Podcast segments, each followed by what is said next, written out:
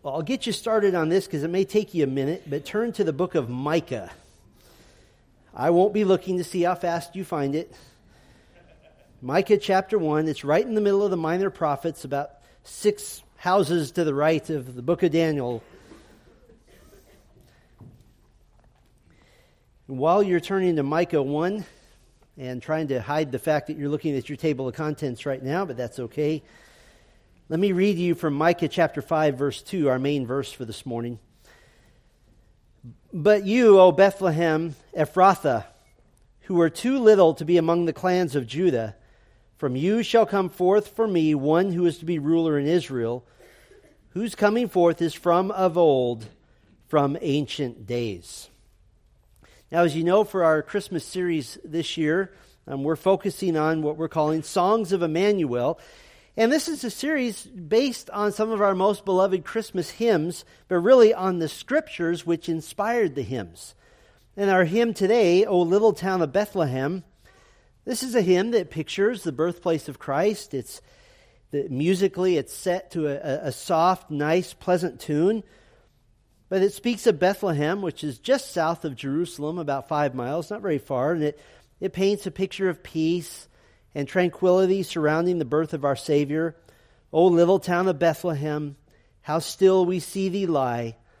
Above thy deep and dreamless sleep, the silent stars go by. Yet in thy dark streets shineth the everlasting light. The hopes and fears of all the years are met in thee tonight." And so, in this hymn, the birthplace of Christ is rightly pictured as a peaceful place, a moment in time where everything changed because God had come to earth as a baby. And this birthplace, which is prophesied in Micah chapter 5, verse 2, is confirmed in Matthew chapter 2 that Jesus was in fact born in Bethlehem. But the peace and the tranquility that is Micah 5, verse 2 itself is surrounded by a much bigger vision of how God will bring peace to the earth, how the Messiah King will play a role in that bringing of peace. And so what I'd like to do to get us to that verse is I want to pretend that we're parachuting out of a plane and we're descending slowly to the ground, and you're looking down and you can see all of the countryside before you. So I want to take a little time to orient you to the actual prophecy in chapter 5, verse 2. So we're going to float down slowly and get a bigger picture, and then we'll land and consider the actual prophecy itself. So we start in Micah chapter 1, verse 1. "The word of the Lord that came to Micah of Moresheth in the days of Jotham, Ahaz, and Hezekiah, kings of Judah, which he saw concerning Samaria and Jerusalem." This is one of the clearest historical introductions to any book of the Bible. It tells you when it's happening, who's reigning, where they are geographically, and what's going on historically. What this means is that Micah was a contemporary of Isaiah. He was a little bit younger, and like Isaiah, he was ministering in the southern kingdom of Judah. He prophesied, Micah did, just before and after the fall of the northern kingdom of Israel in 722 BC. And so they're right around the same time. Micah just a little younger than Isaiah. Now, Micah, being from the small village of Moresheth, he would be sensitive and he would sympathize with the peasant working class who were at this time period being oppressed by the wealthy landowners, by the powerful elite in government, as well as the ignoring the law of God concerning being a vibrant, caring, unified community of faith. And so Micah would have seen this firsthand. He would have understood what is happening because of the powerful not obeying the law and their graciousness not coming down to those who were less fortunate. In fact, the main message of the book is indicated by Micah 3, verse 8, which was to declare to Israel, meaning in this case the southern kingdom of Judah. Micah almost always uses Judah to speak of Israel, or rather Israel to speak of Judah. And what he's declaring is injustice in society, meaning that they were disregarding the covenant God made with them. They're ignoring the law. They're committing covenant treachery against God. And so Micah calls out against the injustice which is happening to the underprivileged, which, by the way, if the citizenry would just obey the law of Moses, there would never be injustice. Everyone would be cared for with compassion if the wealthy and the leadership weren't so corrupt. Now, by the way, the Bible never calls to the government to take money from the wealthy and redistribute it to the less wealthy. That is never the call in government. The call of God in the law is for those who have much to help those who have little, and to do so out of love for God. That's the call. And so Micah gives great detail. He cries out against, first of all, the powerful devising ways to take fields, to take houses, to take inheritances, to take jobs away from those who were less fortunate. Chapter 2 speaks of that. Micah cries out in chapter 3 against the rulers of Israel, looking the other way so that they could become rich. He calls the many rulers of Israel in chapter 3, verse 2, quote, "You who hate the good and love the evil, who tear the skin from off my people and their flesh from off their bones." And Micah also cries out against the corrupt legal system. It was self-protecting. You had judges taking bribes. You had priests getting rich. You had false prophets giving prophecies for money. Chapter 3 speaks of this. And all of these in leadership, all of the powerful, all of the elite, they're all saying, Micah chapter 3, verse 11, "Is not the Lord in the midst of us? No disaster will come upon us." Arrogant, prideful, foolish. And so now as we float on our parachute down just a little farther, we can see that Micah is basically divided into three sections, three topics. And I think that'll help you understand the one verse we're really going to spend most of our time on. The first section, chapters 1 and 2, we could call Judah's punishment and future restoration. This is Judah's punishment and future restoration. Micah's first oracle in chapter 1, verses 2 through 7, gives us the image of a courtroom. And in this courtroom now is announced the Lord's heavenly temple and the Lord's intentions. Micah chapter 1, verse 2, "Hear, you peoples, all of you. Pay attention, O earth, and all that is in it. And let the Lord God be a witness against you, the Lord, from his holy temple. For behold, the Lord is coming out of his place. He will come down and tread upon the high places of the earth. And the mountains will melt under him, and the valleys will split open, like wax before the fire, like waters poured down a steep place. All this is for the transgression of Jacob and for the sins of the house of Israel. What is the transgression of Jacob? Is it not Samaria? And what is the high place of Judah? Is it not Jerusalem? Therefore I will make Samaria a heap in the open country, a place for planting vineyards, and I will pour down her stones into the valley and uncover her foundations.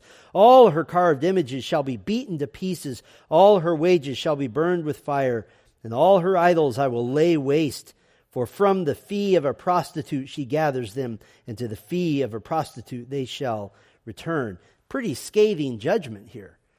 He's basically saying, my people have become utterly corrupt. They're no better than anybody else on earth. Micah speaks of Samaria, the capital city of the northern kingdom of Israel, that is under the condemnation of God, and very shortly the empire of Assyria would come and crush the northern kingdom. And then a warning is issued in verse 5 to the southern kingdom of Judah, basically saying, here's what's about to happen to the northern kingdom, and you're not far behind. Then in verses 8 through 16, Micah laments the coming judgment on Judah. I mean, this is his home. These are his people. And he begins naming towns and cities which are in God's crosshairs. And notably, the fortress city of Lachish is mentioned in verse 13. That will become very important when we get to chapter 5. And then in chapter 2, we have two speeches of doom. The first concerns the heart evil, the wickedness of the oppressors in Judah. Chapter 2, verse 1, "Woe to those who devise wickedness and work evil on their beds. When the morning dawns, they perform it, because it is in the power of their hand. They covet fields and seize them, and houses, and take them away. They oppress a man and his house, a man and his inheritance." The wealthy never have enough. They are deciding to get wealthier by taking from others. And then the second speech in chapter 2 concerns the fact that the nation is ignoring the warnings of the preachers, ignoring the warnings of the prophets. Chapter 2, verse 6, "Do not preach, thus they preach." In other words, those who are saying don't preach are actually preaching. Do not preach, thus they preach. One should not preach of such things. Disgrace will not overtake us. Or, to put it in a context that you might understand today, a preacher who says you should always just say things that make everyone feel good, not what they need to hear from the Word of God. Verse 7, Micah challenges this. Should this be said, O house of Jacob? Has the Lord grown impatient? Are these his deeds? Do not my works do good to him who walk uprightly? In other words, the Lord isn't the one doing this evil, you are. If you're right before God, you have nothing to fear. And so now the nation is headed toward great discipline. But as always in the Minor Prophets, 100% of the time, God tempers the coming judgment with future restoration.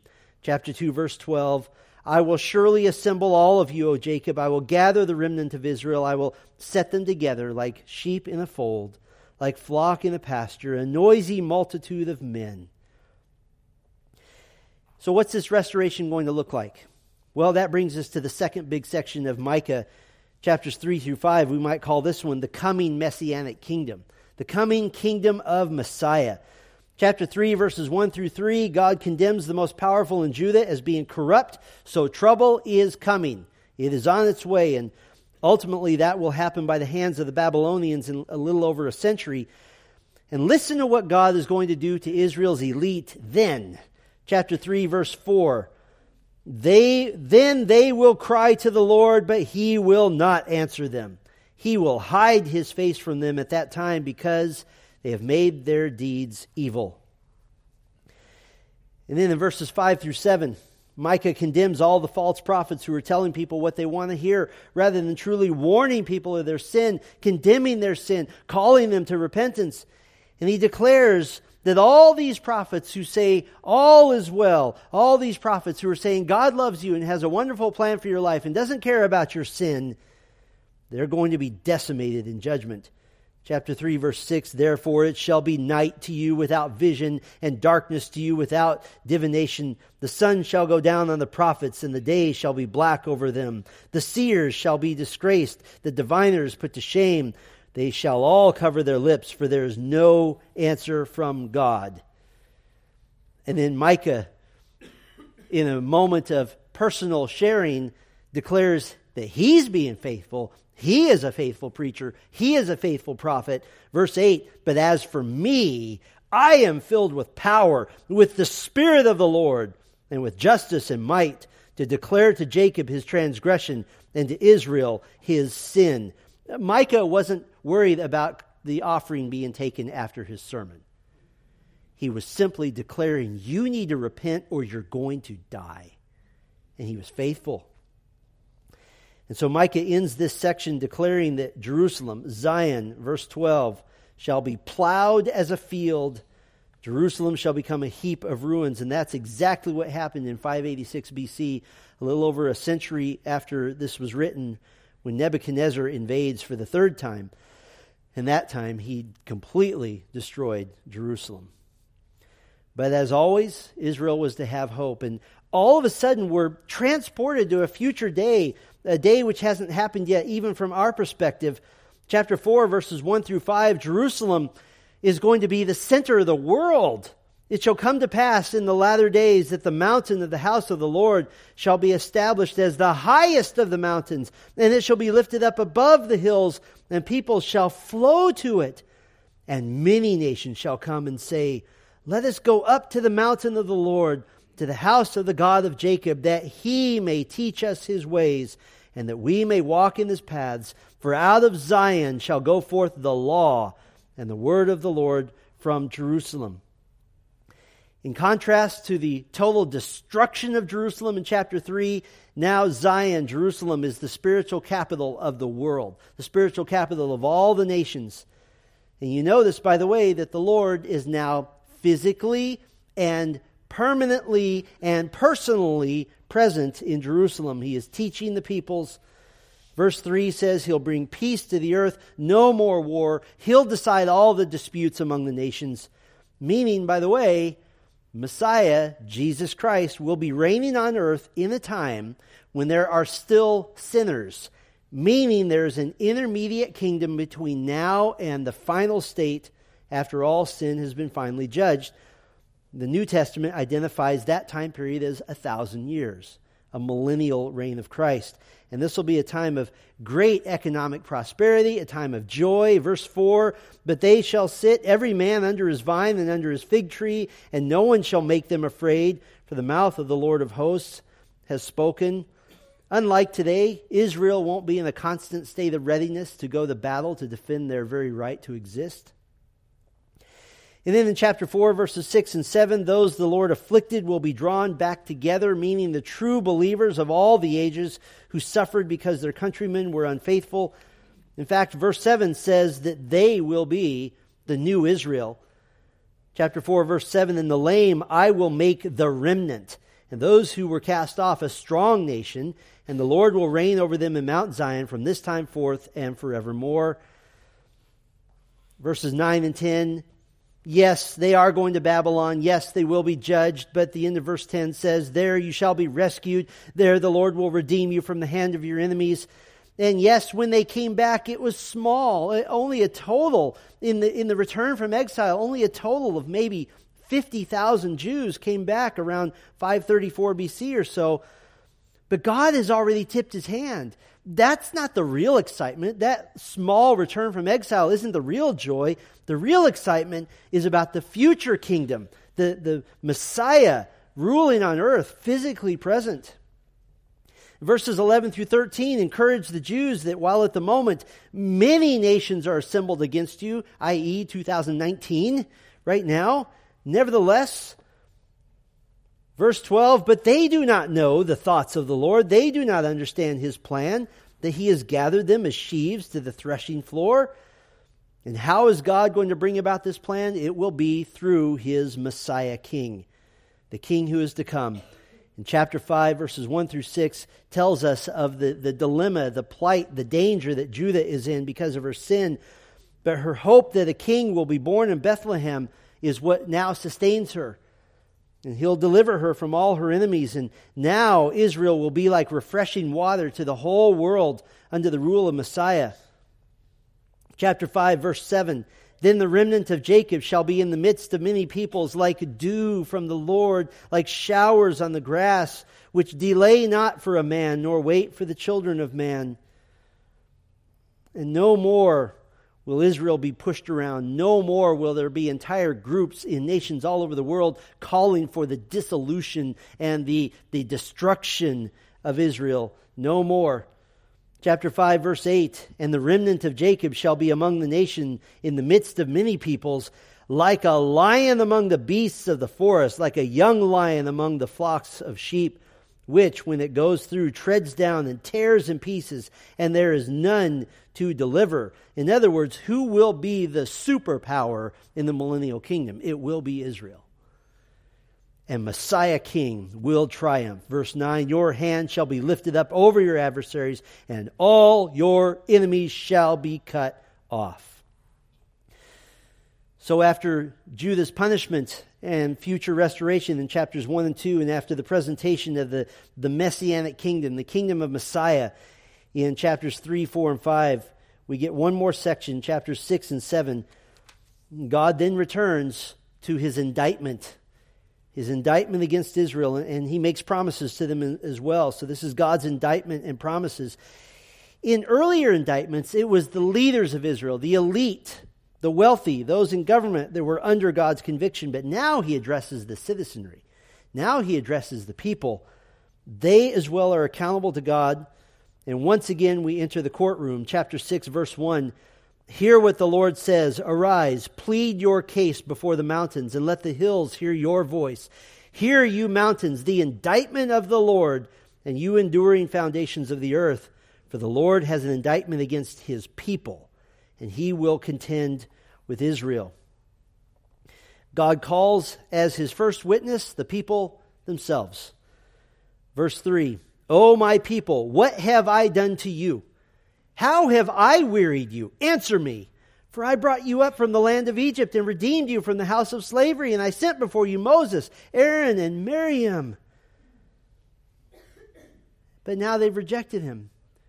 The very God who rescued them, the people have fallen now into a hollow religiosity which doesn't live itself out in holiness, certainly doesn't live itself out in love, certainly doesn't live itself out in a society that's honoring to the Lord, which would be happening in the case of true, genuine, repentant, saving faith. And he condemns these people because they think they're accepted by God because they keep doing religious stuff. They keep offering their sacrifices. They keep the festivals. They keep going to the holy days. But he reminds them of what he said about true faith. Chapter 6, verse 10, this is true faith. He has told you, O man, what is good. And what does the Lord require of you but to do justice and to love kindness and to walk humbly with your God? And so, in verses 9 through 16, judgment is issued. Summarized in verse 13, therefore I strike you with a grievous blow, making you desolate because of your sins. Now in chapter 7, remember Micah lives here. This is his home. These are his people. And so he prays a prayer of lament and sorrow in chapter 7, verses 1 through 7. Woe is me! For I have become as when the summer fruit has been gathered, as when the grapes have been gleaned. There is no cluster to eat, no first ripe fig that my soul desires. The godly has perished from the earth, and there is no one upright among mankind. In other words, can I find a group of people who want to follow the Lord in this nation? I can't find them. They all lie in wait for blood, and each hunts the other with a net. Prayer of lament and sorrow. Very similar to some of the prayers of lament in the Psalms. But like many of the Psalms, he concludes with hope. Chapter 7, verse 7, but as for me, I will look to the Lord. I will wait for the God of my salvation. My God will hear me. And now the rest of the book ends on a fortissimo. It ends on a high point of Micah's confidence in the Lord. Chapter 7, verses 8 through 10, Israel's enemies will someday be crushed, and God will be vindicated through his people.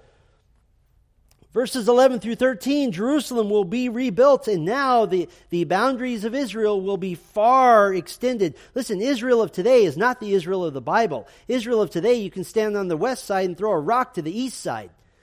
Not according to Micah. The boundaries will be extended. How far? Ezekiel 47 and 48 gives the specifics of the boundaries of the millennial kingdom of Israel, and we would find that it swallows countries like Syria and Jordan, a good portion of Lebanon, a little chunk of Egypt. It's a lot bigger. In verses 14 through 17, the nations will fear Messiah. Verse 17, they shall lick the dust like a serpent, like the crawling things of the earth. They shall come trembling out of their strongholds. They shall turn in dread to the Lord our God, and they shall be in fear of you. And so Micah ends now on this high note of praise, this high note of glory of God, the kindness of God, the grace of God. And he tells what God does with the sins of those who would repent. Verse 18, who is a God like you, pardoning iniquity and passing over transgression for the remnant of his inheritance? He does not retain his anger forever, because he delights in steadfast love. He will again have compassion on us. He will tread our iniquities underfoot. He will cast all our sins into the depths of the sea. You will show faithfulness to Jacob and steadfast love to Abraham, as you have sworn to our fathers from the days of old. Forgiveness is total, it's comprehensive, it's forever.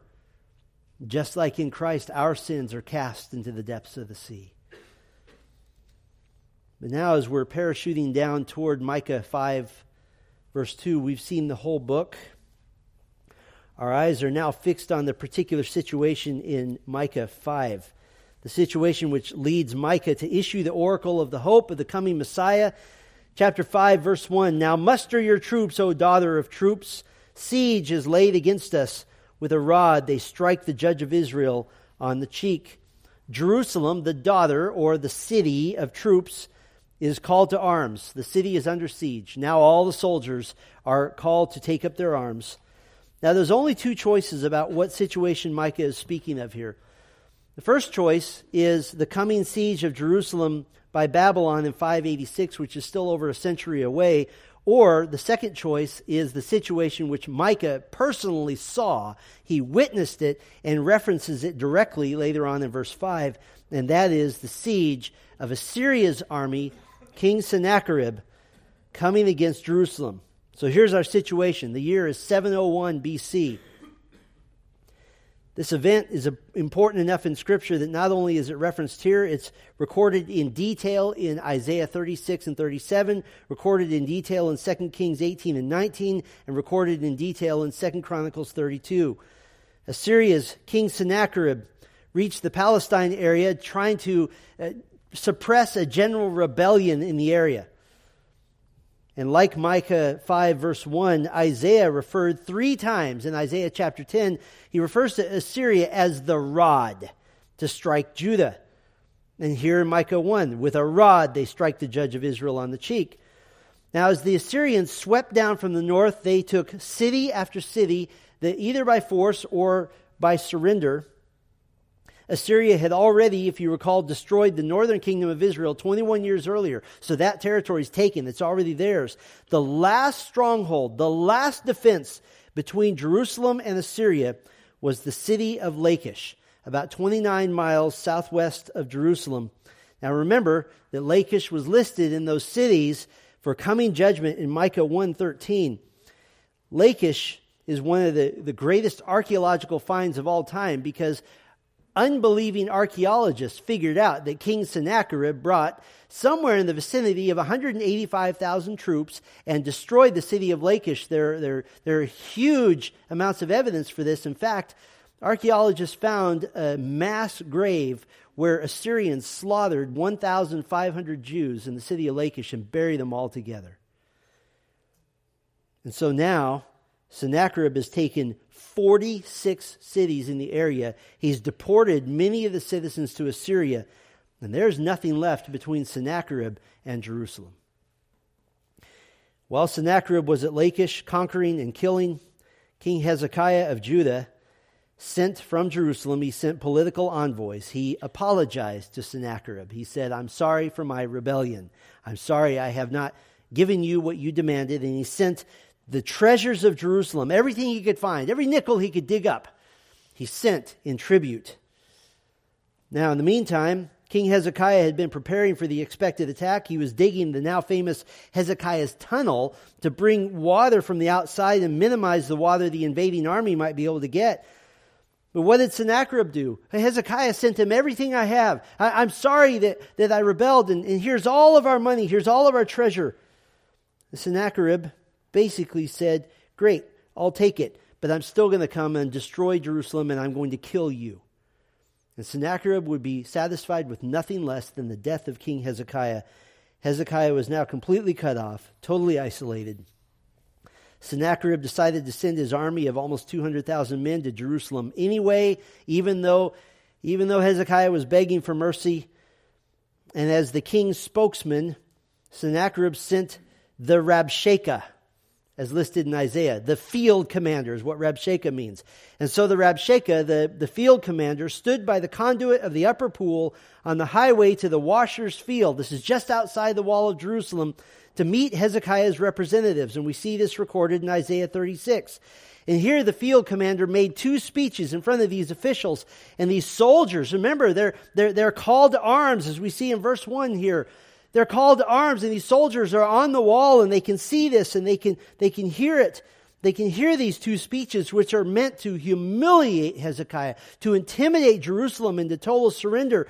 In fact, they're intended to be a slap in the face of Hezekiah, just like verse 1 says, with a rod they strike the judge of Israel on the cheek. And here's what he says. Isaiah 36, beginning in verse 13, "Then the Rabshakeh stood and called out in a loud voice in the language of Judah." He was speaking Hebrew to them. "Hear the words of the great king, the king of Assyria. Thus says the king, do not let Hezekiah deceive you, for he will not be able to deliver you. Do not let Hezekiah make you trust in the Lord by saying the Lord will surely deliver us. This city will not be given into the hands of the king of Assyria. Do not listen to Hezekiah, for thus says the king of Assyria, Make your peace with me and come out to me.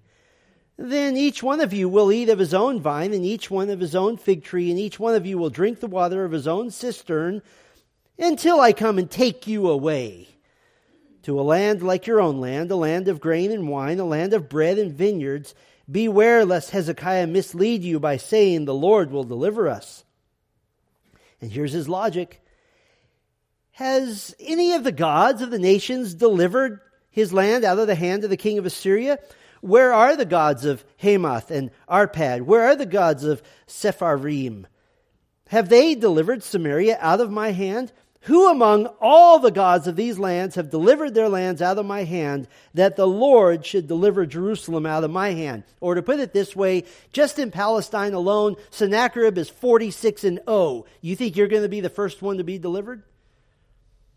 And did you catch what Rabshakeh is doing? He's not only threatening the people, but in the language of the Jews, he's saying, come out and surrender and your life will be great. It'll be fine, which of course would be a lie. Now, here's what's interesting, and I give you all this information to understand the difference between what Isaiah did and what Micah is doing. The account of the situation by Isaiah that I just read to you focuses on the immediate situation, the genuine desperate plight of Hezekiah. And though Judah as a nation was corrupt, Hezekiah was a good king. He was a faithful king who did his best to follow the Lord, and he was asking for the Lord's help. He was humbling himself before the Lord. That's Isaiah's focus. Micah skips all of that.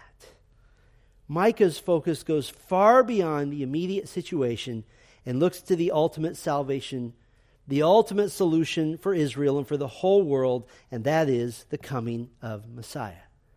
And so he skips all of that and goes right to verse 2. But you, O Bethlehem Ephrathah, who were too little to be among the clans of Judah, from you shall come forth for me, one who is to be ruler in Israel, whose coming forth is from of old, from ancient days. Now, this passage deals with elements both of Jesus' first coming and second coming. And now, as we've parachuted down into verse 2, we can finally land and see the specific details of this coming King of Israel. Okay, we're on the ground. You folded up your chute and you're looking around. We want to give some specific details. Here's the first detail about the King of Israel. We'll call this one the king's place. The king's place. The place of his birth. The place of his human origin. Micah gives a contrast to the seemingly hopeless situation of the armies of Sennacherib surrounding Jerusalem. There's this connecting word here to show a contrast. But you, O Bethlehem Ephrathah.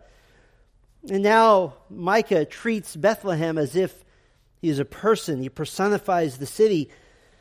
Bethlehem is presented in Scripture as a paradox. It's a very paradoxical city. Compared to Jerusalem, it's humble, it's nondescript, there's nothing special about it, and yet it's from the little town of Bethlehem that quite literally the age of Messiah is launched. Bethlehem of Judah is both exalted and it's scarred in the history of Israel. Jacob, the son of Isaac, son of Abraham, had one true love in his life, his beloved Rachel. Rachel was taken from him early as she gave birth to their second son. And so Jacob buried young Rachel, where? In Bethlehem. In fact, the prophet Jeremiah prophesied of a coming time of great grief and great agony and pain for Bethlehem, picturing Rachel grieving her own children. Jeremiah 31:15, thus says the Lord, a voice is heard in Ramah, lamentation and bitter weeping. Rachel is weeping for her children. She refuses to be comforted for her children because they are no more. And of course, this prophecy is fulfilled in Matthew chapter 2 when King Herod, in his desperate search to murder the baby Jesus, murdered all the baby boys in Bethlehem and the surrounding region 2 and under. Bethlehem is scarred. During the time of the Judges, after the conquest of Canaan, before the era of all the kings would begin, Israel descended repeatedly into immorality and covenant treachery and debauchery and idolatry. And Bethlehem was not spared. In fact, Bethlehem is the scene of one of the most gruesome incidents in all of Scripture. Judges 19 records this terrible incident in Bethlehem in which a man's concubine is brutalized by men from the tribe of Benjamin. She's so badly injured that she died. And this incident ultimately started a civil war between the tribe of Benjamin and the rest of Israel, resulting in the deaths of about 85,000 men. All because of immorality rampant where? In Bethlehem. But here's the paradox. Literally, at the same time, during the same time period, during the time of the Judges, this city of paradoxes is the scene of one of the most beautiful stories in all of the Bible. A picture of redemption as illustrated by Bethlehem. It is in Bethlehem that the young Moabite widow in desperate straits, Ruth, she comes and is graciously taken in by a faithful, God-fearing, law-keeping man named Boaz. Their family is blessed and acts as a beacon of hope and light as to what Israel could be like if she would obey the Lord. And in fact, Boaz and Ruth will be the great-grandparents of the one who will set Israel on the straight course of the Lord's blessing, that is King David. And so because Boaz made his family home in Bethlehem, as did his son Obed, as did his grandson Jesse, and Jesse's youngest son David, Bethlehem then would take on the nickname, still called today, by the way, the city of what? David. And it would be to David of Bethlehem that God would give his covenant, that a ruler from the line of David would be on the throne of Israel forever. And so Bethlehem isn't chosen at random to be the place of the king. Bethlehem stands as a picture of redemption and also the scene of redemption. It was the birthplace of David, and to make clear who David's heir to the throne is, Bethlehem would be the birthplace of what Jesus is often nicknamed the Son of David. I think it's marvelous that we have a God who so perfectly orchestrates the events of history in his redemptive plan that he leaves no doubt whatsoever as to his sovereignty over all things. Is there any doubt as to his sovereignty? I mean, God orchestrated the birth of David by bringing a no-account Moabite woman who in God's providence is taken in and has her life restored and restarted in the house of Boaz. And 700 years before the fact, God tells us through Micah that the son of David, the Savior of the world, will be born in Bethlehem, and it happens. How? Well, just before Jesus is born, Luke chapter 2 says, "In those days a decree went out from Caesar Augustus that all the world should be registered, so that Joseph and Mary then had to get going to Joseph's ancestral home, Bethlehem." By the way, Caesar Augustus had never before issued a census, and he just happened to decide to do this. Listen, if we see from Scripture that God is totally and completely sovereign over the birth of Christ, is it not ridiculous to try to remove God's sovereignty by saying that salvation in Christ is purely a human choice? That's ludicrous.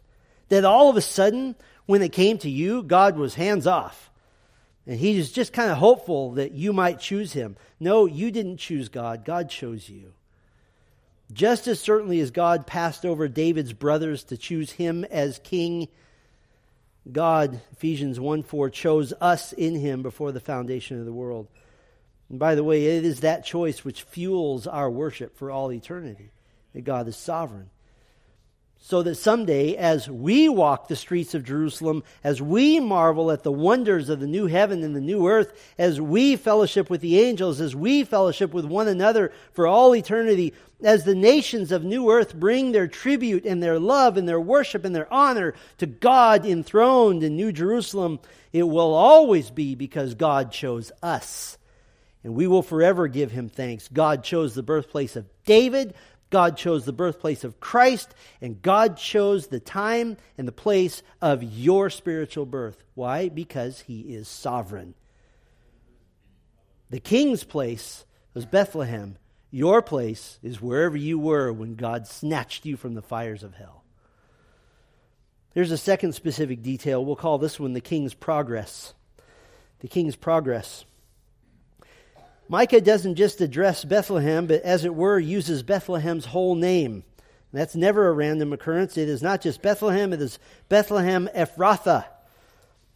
Ephrathah is the district in Jerusalem, in Judah rather, where Bethlehem is located, and it means fruitful. Fruitful. There's a rich semantic flavor to this word related to the coming of Messiah. Follow my logic here. In the account of David and Goliath, 1 Samuel 17:12, now David was the son of an Ephrathite, from Ephrathah, of Bethlehem in Judah named Jesse, who had 8 sons. In the days of Saul, the man was already old and advanced in years. Isaiah then prophesies of Messiah in Isaiah 11, verses 1 and 2. There shall come forth a shoot, a little branch from the stump of Jesse, and a branch from his roots shall bear fruit. Fruitful, Ephrathah. And the Spirit of the Lord shall rest upon him, the Spirit of wisdom and understanding, the Spirit of counsel and might, the Spirit of knowledge and the fear of the Lord. And so the Lord Jesus, at first, is pictured as just a shoot. If you've ever lived out in the country and you cut down a tree, what's the thing that plagues you? Is the little shoots. The tree keeps trying to grow back. And how strong are those shoots? You just go out with these little clippers and you just go, snip, and that's it. So Jesus is pictured first as this little offshoot from the ancient family. He starts in a humble state as a shoot, as a baby. And now Micah characterizes Bethlehem. He says, who are too little to be among the clans of Judah. Well, thank you very much. You know, if you're from Bethlehem, that's not exactly a ringing endorsement. In other words, in fact, a wooden literal translation of the Hebrew says, you are too insignificant with regard to your existence. Like, we wouldn't even notice if you were gone.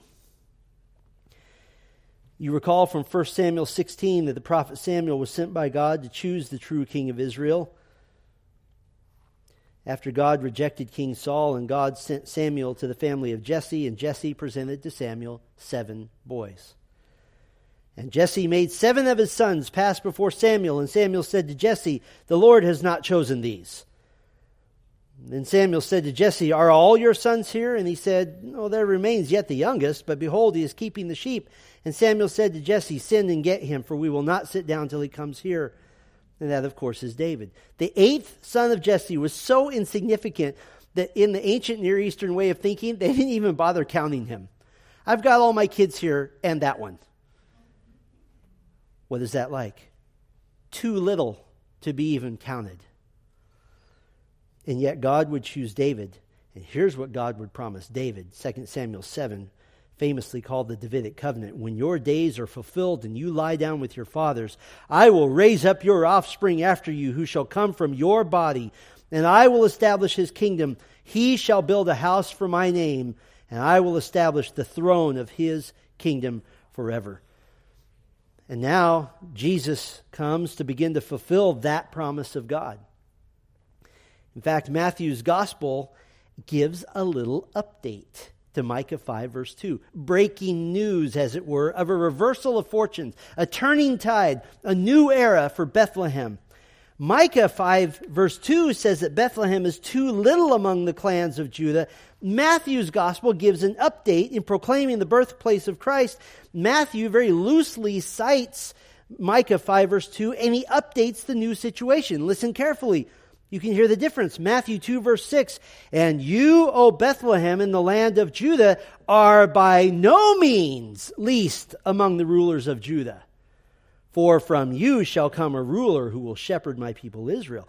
When Micah 5 verse 2 was written, it was true that Bethlehem was a no-account town. But that's changed now. Now it is the place God came to earth. Matthew was originally written to a Jewish audience. They would have known the wording of the original text in Micah chapter 5. They would have recognized that Matthew's addition was not a mistake in quoting Scripture, but an interpretive explanation. The little shoot of the stump of Jesse would grow in greatness. And we see this explained in the next specific detail about the king. We'll call this one the king's priority. The king's priority. The next phrase in verse 2 says, from you shall come forth for me, one who is to be ruler in Israel. This is a key theological concept here. That the coming of Christ was first and foremost for God the Father. We, in fact, could survey the history of King Jesus in about 1 minute, and we'll see that he came for God the Father. Here's the history of King Jesus. The world falls into sin. Genesis 3 says God will send a Savior. The Savior will be God in the flesh. Job chapter 19, the Savior will be born in Bethlehem, our text here. The Savior will die for the sins of all who would place their faith in him, Isaiah 53. The Savior will be raised and ascend into heaven as the Holy Spirit then gathers kingdom citizens during the time of Israel's continued rebellion. That's right now. That is the church age. The Savior King will return. He'll redeem Israel. He'll gather his peoples from all nations together. Zechariah 12, Zechariah 14. The Savior will reign during the time when Satan is bound. Satan will be loosed. One last rebellion will take place. This will be quickly put down by Christ. All evil, all wickedness, all rebellion will be dealt with from every age. Creation will be purified, made ready for the final state in which all the saved of all the ages will be gathered together on new earth. And here is the priority of Christ all of that time. 1 Corinthians 15:24, then comes the end when he, that is Christ, delivers the kingdom to God the Father. It was all for him. In fact, Philippians 2 says that God the Father has given God the Son the name which is above every name, so that God the Son may now deliver a completed, purified kingdom to the Father. That's why Micah 5:2 God says that from Bethlehem would come a ruler for me. It's for his glory. And the seat of Messiah's government during the time of his reign on earth will be Israel. He is one who is to be ruler in Israel. There's a fourth specific detail about the king. We'll call this one the king's power. The king's power. I would love to add one little section to O Little Town of Bethlehem, how still we see thee lie, and from her will come the king that will crush everybody.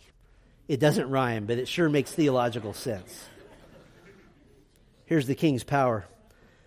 Verse 3, therefore he shall give them up until the time when she who is in labor has given birth, and the rest of his brothers shall return to the people of Israel.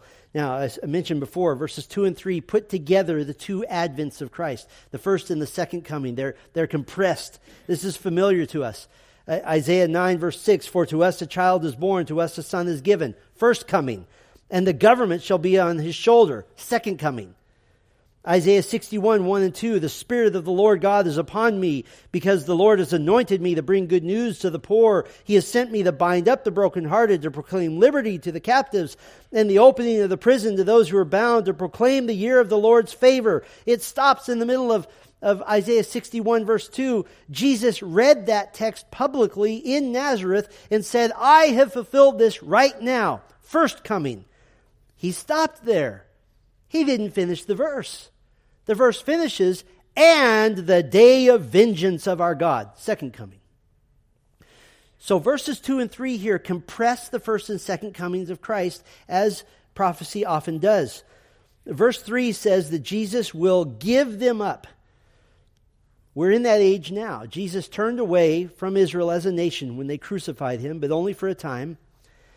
It would be until she who is in labor has given birth, meaning the consummation of God's redemptive plan for Israel.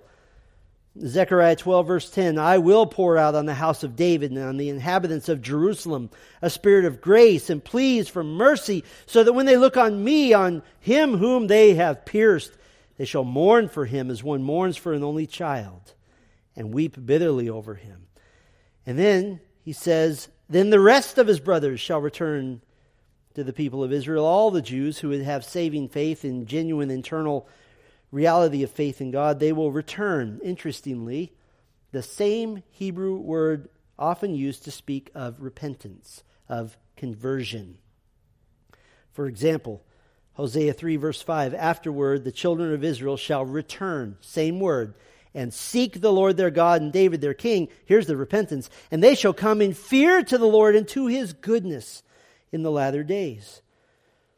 And the power of the king will turn his own people back to him.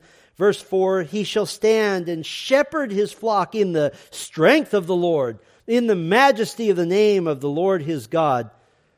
And they shall dwell secure, for he shall be great to the ends of the earth, and he shall be their peace. Christ will come again. He's not coming as a baby the second time. He's coming in the strength of the glory of God. Did you notice the David-like imagery here? David was the shepherd who became king, and King Jesus is the king who becomes the great shepherd. But he's no simple or nondescript shepherd. He will rule in the strength of the Lord, in the majesty of God.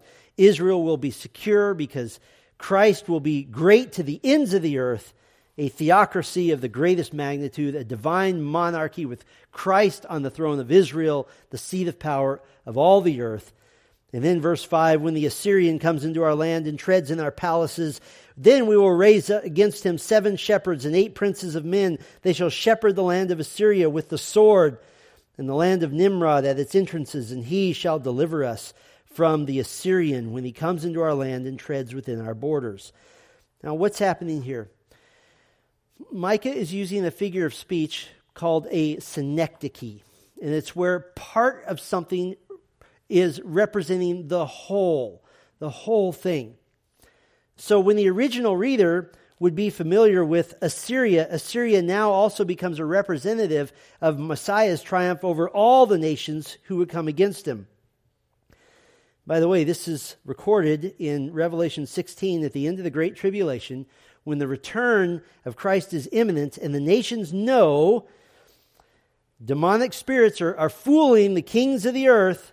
For they, this is Revelation 16, beginning in verse 14, for they are demonic spirits performing signs who go abroad to the kings of the whole world to assemble them for battle on the great day of the God the Almighty, and they assemble them at the place that in Hebrew is called Armageddon.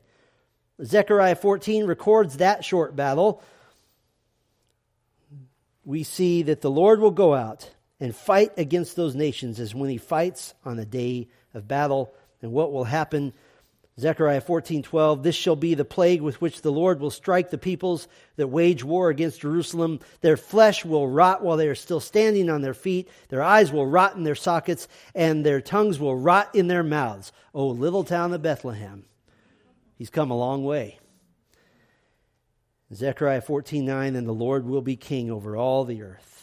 On that day, the Lord will be one and his name one. By the way, Micah says here that God will raise up 7 shepherds and 8 princes of men. This is another synecdoche. This is another small piece to represent the big piece. Zechariah 14:5 says that when Christ returns, then the Lord my God will come and all the holy ones with him.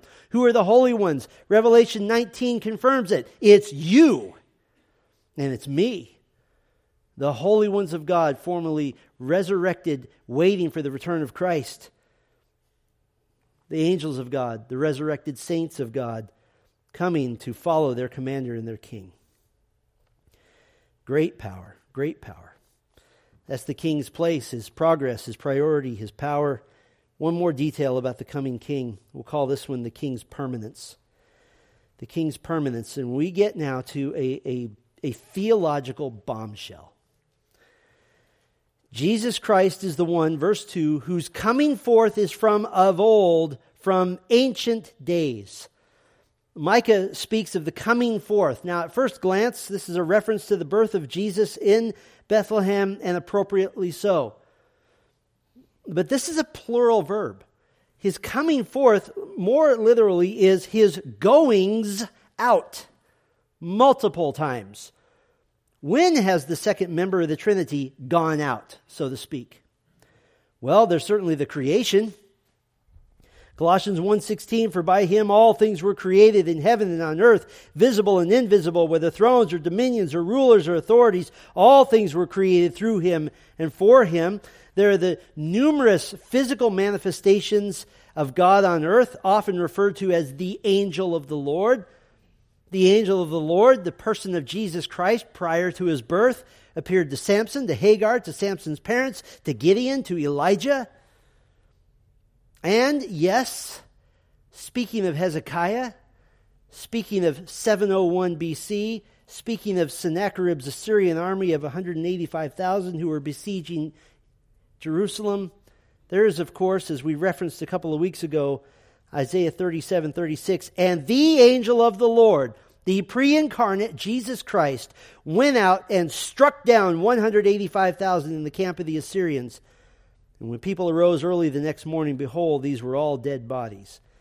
You see, Jesus coming to earth as a baby is not his first time in this story. He's been around the whole time, but now he becomes permanently as a human being who is fully God. By the way, not only is he called the shoot of Jesse, coming from Jesse in his humanity, Isaiah 11:10 calls him the root of Jesse, the one who made Jesse, the one who made all humanity. So what does this tell us about Christ and about his permanence? The Son of God has always been. He is eternal. He has always existed. He is the one who is from ancient days, from eternity past. Listen carefully to this comparison. God proclaims of himself in Revelation 1 verse 8, I am the Alpha and the Omega, says the Lord God, who is and who was and who is to come, the Almighty. Jesus proclaims in Revelation 22:13, I am the Alpha, the Omega, the first and the last, the beginning and the end. Can I put it to you this way? Jesus is permanent. He will rule the world, and there is only one question left to answer. Jesus said in Matthew 12:30, whoever is not with me is against me. So the one question left to answer is, whose side will you be on? You have two choices, Assyria or Messiah. Those are your options. Bethlehem today, still a paradox. The Church of the Nativity, built on the supposed spot of Jesus' birth, is a disgusting Catholic shrine, hijacking the gospel of Jesus Christ into a mystical, works-based, dark religion of desperation. Bethlehem itself is a hotbed of conflict between Palestinians and Jews. But someday, Christ will return, and securing his reign on earth, I suspect that he will have special plans to honor Bethlehem Ephrathah, which is by no means least among the rulers of Judah.